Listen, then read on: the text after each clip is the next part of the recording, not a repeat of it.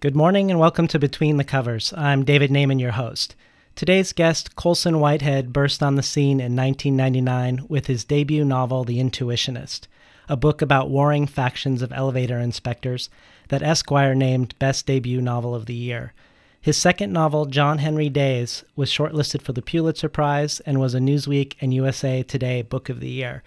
In 2002, Whitehead received the MacArthur Fellowship Award, more commonly known as the Genius Grant and his subsequent books include The Colossus of New York, Apex Hides the Hurt, and Sag Harbor. Colson Whitehead is with us today on Between the Covers to talk about his new book, Zone 1, a book of zombie apocalypse in Manhattan. Welcome to Between the Covers, Colson Whitehead. Hey, howdy. Thanks for having me. So our protagonist in Zone 1, Mark Spitz, he's a sweeper. Can you can you tell us what a sweeper is and what exactly he's up against at the beginning of the novel? Sure. Um, you know, it takes the, the book takes off from uh, various entries in the zombie apocalypse genre, which for me is a film genre. Um, I grew up on the first Romero trilogy and various post-apocalyptic films, and so those are the main inspiration for the book. Sweepers are people who are trying to put society back together after the apocalypse is in abeyance, and so most of the zombies are dead. Uh, there are settlement camps up and down the East Coast, and the survivors have this idea that they can resettle Manhattan. It's an island, so you block off the bridges and the tunnels. And once you get the plague infected wretches out of the residential towers and corporate buildings, people can live there again. So the army has gone through and swept out uh, 99% of the monsters, and now civilian teams uh, volunteers are going door to door getting their remainders. And those are the sweepers. Uh, yeah, the sweepers are the um, the civilian volunteers. The there's not there's a little bit of of lingo. Uh, sweepers, s- skells. That's the name for the zombies in the book, for their skeletal appearance. And then there are the stragglers. Um, and stragglers are a, a um, a variant of the zombies in the book. Um, they're kind of like ghosts. Uh, instead of feasting on human flesh, they feast upon their own pasts, I guess you could say. So uh, once they get infected, they head as if by a homing signal to places that they're emotionally attached to, neurotically fixated upon.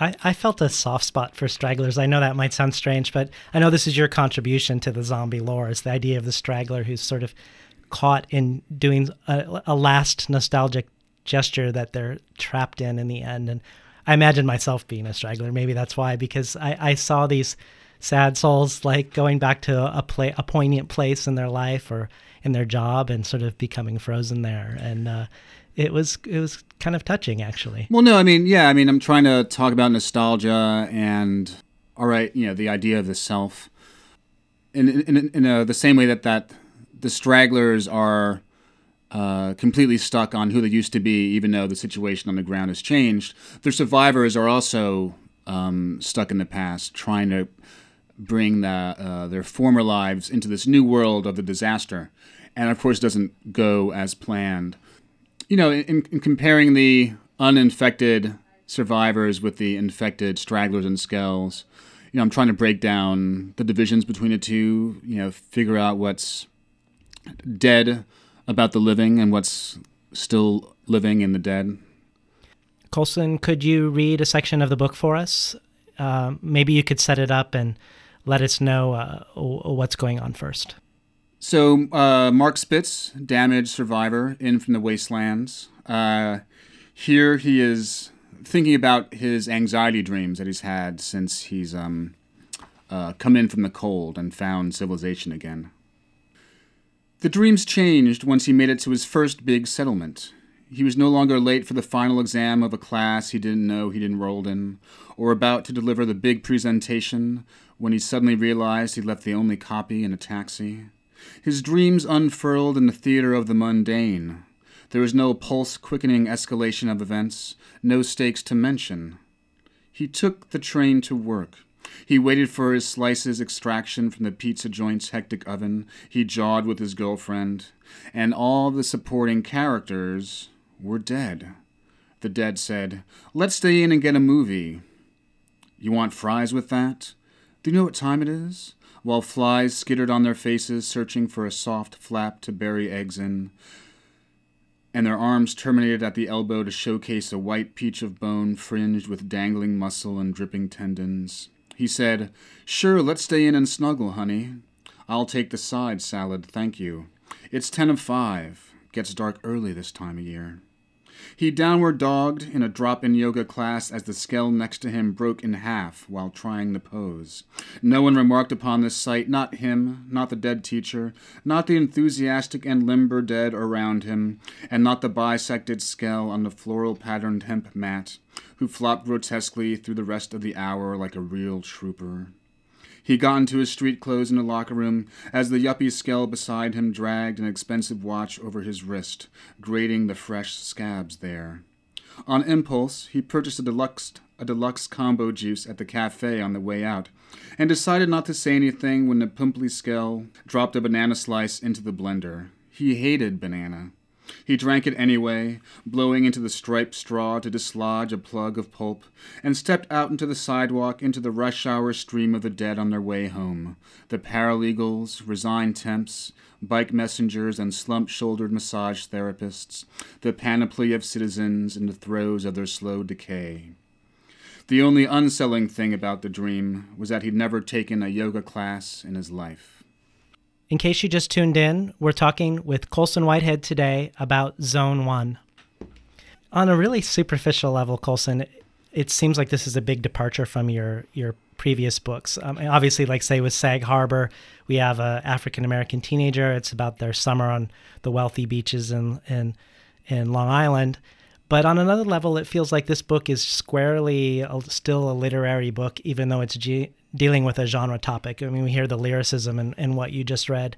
How do you how do you um, balance those two things, um, fulfilling the tropes of the genre, and also um, doing these meditations or contemplations on on society? Well, I mean, I you know my first book, The Intuitionist, uh, was a takeoff on the detective novel, and and you know partially I'm paying tribute to what I love about the detective genre. Then I'm trying to invent my own sort of way of, of dealing with the conventions, rejecting some, embracing others, and um, you know I'm doing the same thing in Zone One uh, in Sag Harbor. You know, sort of an anti coming of age novel. So I was trying to figure out what made this sort of type of story tick and then deconstruct it. So I'm always doing, uh, you know, my shtick, no matter what kind of rhetorical prop I'm using, whether it's teenagers in Sag Harbor or uh, flesh eating monsters in, in Zone 1. Uh, they really are just rhetorical flourishes that allow me to talk about society, people. Um, this, you know, book to me is not so much about blowing up monsters' heads, but how to survive in a changed world, de- negotiating the before and after, um, whether you've uh, encountered a big disaster in your life, or you know, a communal one or a private one, how do you um, make the change, navigate uh, this new landscape, and remain intact?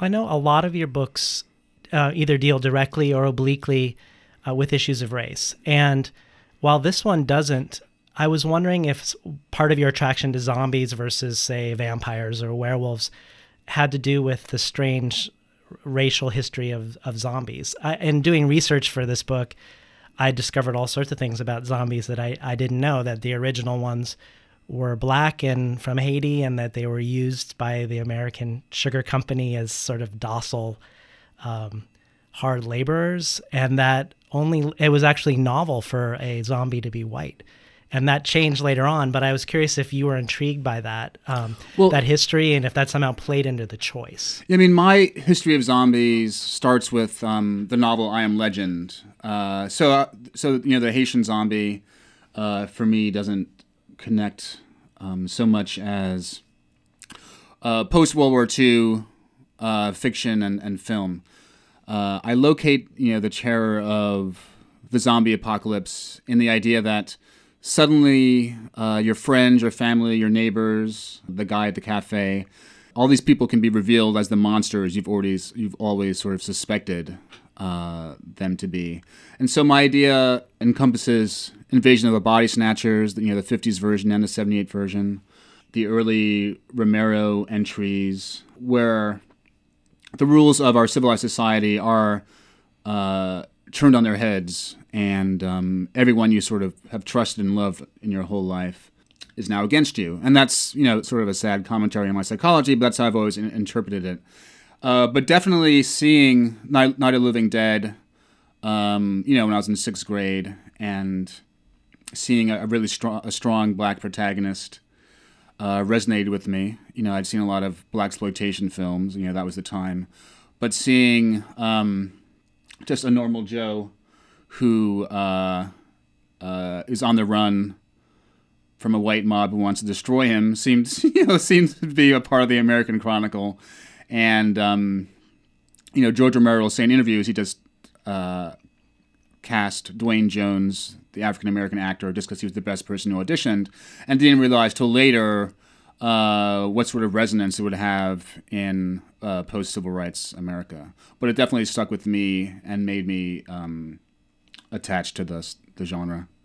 Well, well, similar to the Romero films, it feels like um, you put the reader in an unusual place since you are doing commentary about society. Like, I didn't exactly want the zombies to win, but I also couldn't entirely cheer for the humans because it felt like they were so readily eager to recreate this society of uh, corporate consumerism and and tell us a little bit about this this um, branded. Uh, zombie like human effort to reconstruct New York. Yeah, well, I mean, I mean, even before I wrote a word, I was trying to figure out what are the features of this particular um, apocalypse, and I think early on I decided that living in the end times in the ruined world is pretty much like living before. It's just that 95% of the population is dead and people are more bummed out. And I think when you when the characters in the book try to reestablish society they're still stuck in their old, old, their old grooves. And I think the worst parts of contemporary um, society will come back quickly. So so for me, that's marketing, uh, our need for fresh organic greens. It's uh, corporate branding, um, a need for catchy slogans. You know, they uh, the government plucks a, uh, a songwriter out of the wasteland, and he comes up with an anthem for Reconstruction called stop can you hear or stop can you hear the eagle roar and so people are humming this as they go about uh, destroying zombies so um, in a, the same way that the stragglers and the skells are not too far removed from survivors in a certain kind of way the pre disaster self is very much um, overlapping merging with the post disaster self yeah, it feels like you're you're going, "Oh my god, is it would they really this quickly go back to them to this this way that maybe for a brief moment under the pressure of the zombies they were to give up and unite and find a new society." And it is kind of um, it feels both very realistic and and dispiriting that they would uh, uh, so quickly be thinking about you know, types of furniture to put in the new condominium and the different sponsored products that the people in the army are, are using by the different corporations that are vying to be the biggest part in the in the reconstruction. No, I mean it's all they know, and so of course it's those creature comforts and um, consumerist ideals they've been chasing their whole life that uh, will will guide them pretty swiftly after things start to get back to normal. I almost felt like there was more joy and humor in your descriptions of the grotesqueness of the zombies and uh, more of a sort of a nauseating dread in the way the descriptions were done of the brands and the products and the it just felt like this heap of of human trash that was accumulating and that people were wondering about shopping again as they were still trying to eliminate the the city of these uh, so-called zombies.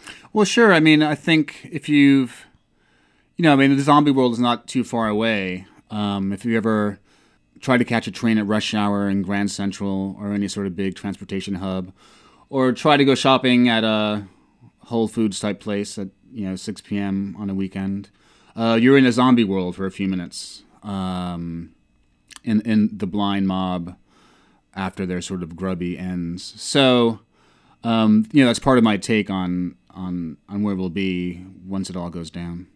In case you just tuned in, we're talking with Colson Whitehead today about Zone One. Let's talk about the city of New York. Uh, I know you you said a lot of your fiction there, um, but was there a specific reason w- other than that why you chose to destroy New York versus somewhere else? Well, this is actually my, my, my first novel that takes place in the city. Uh, the Intuitionist takes place in a, a, kind of detective novel, Gotham. That's like an essential city, not necessarily New York. Uh, so I was overdue, you know, to set a, a novel in in the city, and I, I think from growing up in the you know Manhattan in the seventies and eighties, when um, the city was broke, when uh, it was being ravaged by the crack crack epidemic. Um, that ruined city is, is, is part of my original conception of, of where I live, and I think you know if you live any place for any real amount of time, you're always superimposing that city you've known for years over what's there now. And so, um, you know, outside the studio, uh, 20 years ago, perhaps it was a rundown uh, sort of stretch of Portland, and now there are hipster cafes, you know, hip uh, hotel, the Jupiter Hotel around the corner. Um, but if you're a longtime resident, you can see uh, that ruined uh, Portland that used that used to be um, your landscape and sort of still superimpose it. So it's, it's that idea of, um, of, of the kind of city we, we, see in front of us and walk around with that animates you know some of Mark Spitz's relationship with um, uh, his his uh, with with Zone One. He's a suburban kid, always wanted to move to move to New York to become that sophisticated you know city fellow uh, of legend. And so even as he walks through this devastated city, uh, he can still insert his childhood dreams of being a um, uh, metropolitan dandy. And of course, you know, you, you, can't go back there. It feels like Zone One's a companion piece to the Colossus of New York in that sense. You have, I don't remember the name of the essay, but there was an essay where you talk about how um, you are, you know, you're a New Yorker when you can remember something that no longer exists or that's been destroyed that has been replaced. Yeah, uh, lost and found, and that sort of came. You know, I wrote that right after 9/11. I was trying to grapple with um, my city, which had you know become uh, brutally ruined for me, uh, and, and I was trying to figure out, partially through writing that, how I could live in this place uh, that I love so much uh, when it had been changed. Um, uh, forever. So, um, you know, I, I, wasn't directly writing about 9 11 in Zone 1.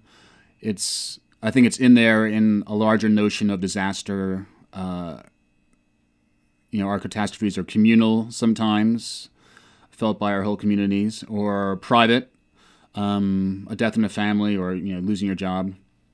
So for me, so, you know, for the heart of, of Zone 1 is really about Mark Spitz finding that new self in the aftermath of a catastrophe. Um, and but he is using some of the tropes that are in Colossus to describe how he feels about the city. And there's a sense also of Mark Spitz as a sweeper. At least for me, it was very evocative of Giuliani and the way the sweeping of undesirables out of the off the island. I mean, I don't know if that was intentional, but when you talk about layers of memory and and how different New Yorkers have different New York's in their mind. And I'm thinking about these people going in and just sort of getting rid of everybody that they that um, they didn't want to be there anymore in Zone One.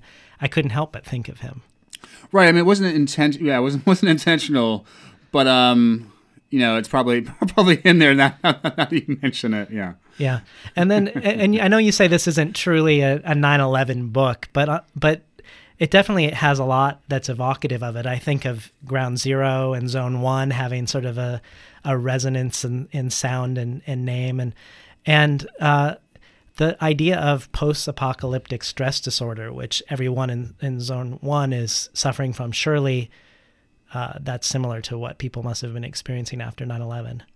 Yeah, I mean, you know, the survivors are diagnosed with this condition, um, post-apocalyptic stress disorder and the symptoms are insomnia, eating too much, sleeping too much, uh, eating too little, irritability, headaches, nightmares. Uh, and that's basically the symptoms of anybody on a, on a Monday morning. So, you know, the traumatized uh, survivor self, uh, again, is, isn't too far from just the uh, harried ex- existential um, modern person. So, do you think you're going to uh, continue in the horror sci-fi genre with your next book? Uh, I'm not sure. You know, this um, since I am sort of perversely jumping from you know style to style, I probably won't do another horror one next. You know, I just finished this book in January, and so we were editing all spring, and um, I could use a rest. So I'm just gonna chill. You know, I'm teaching two days a week, hang out with my kid, and uh, gonna watch a lot of TV for next year or so. That sounds like a great year. You're going to be a zombie next year. yes. uh, back to my old uh, my old stick. Yeah. We were talking today with Colson Whitehead, the author of Zone One. I'm David Naimon, your host, and you've been listening to Between the Covers.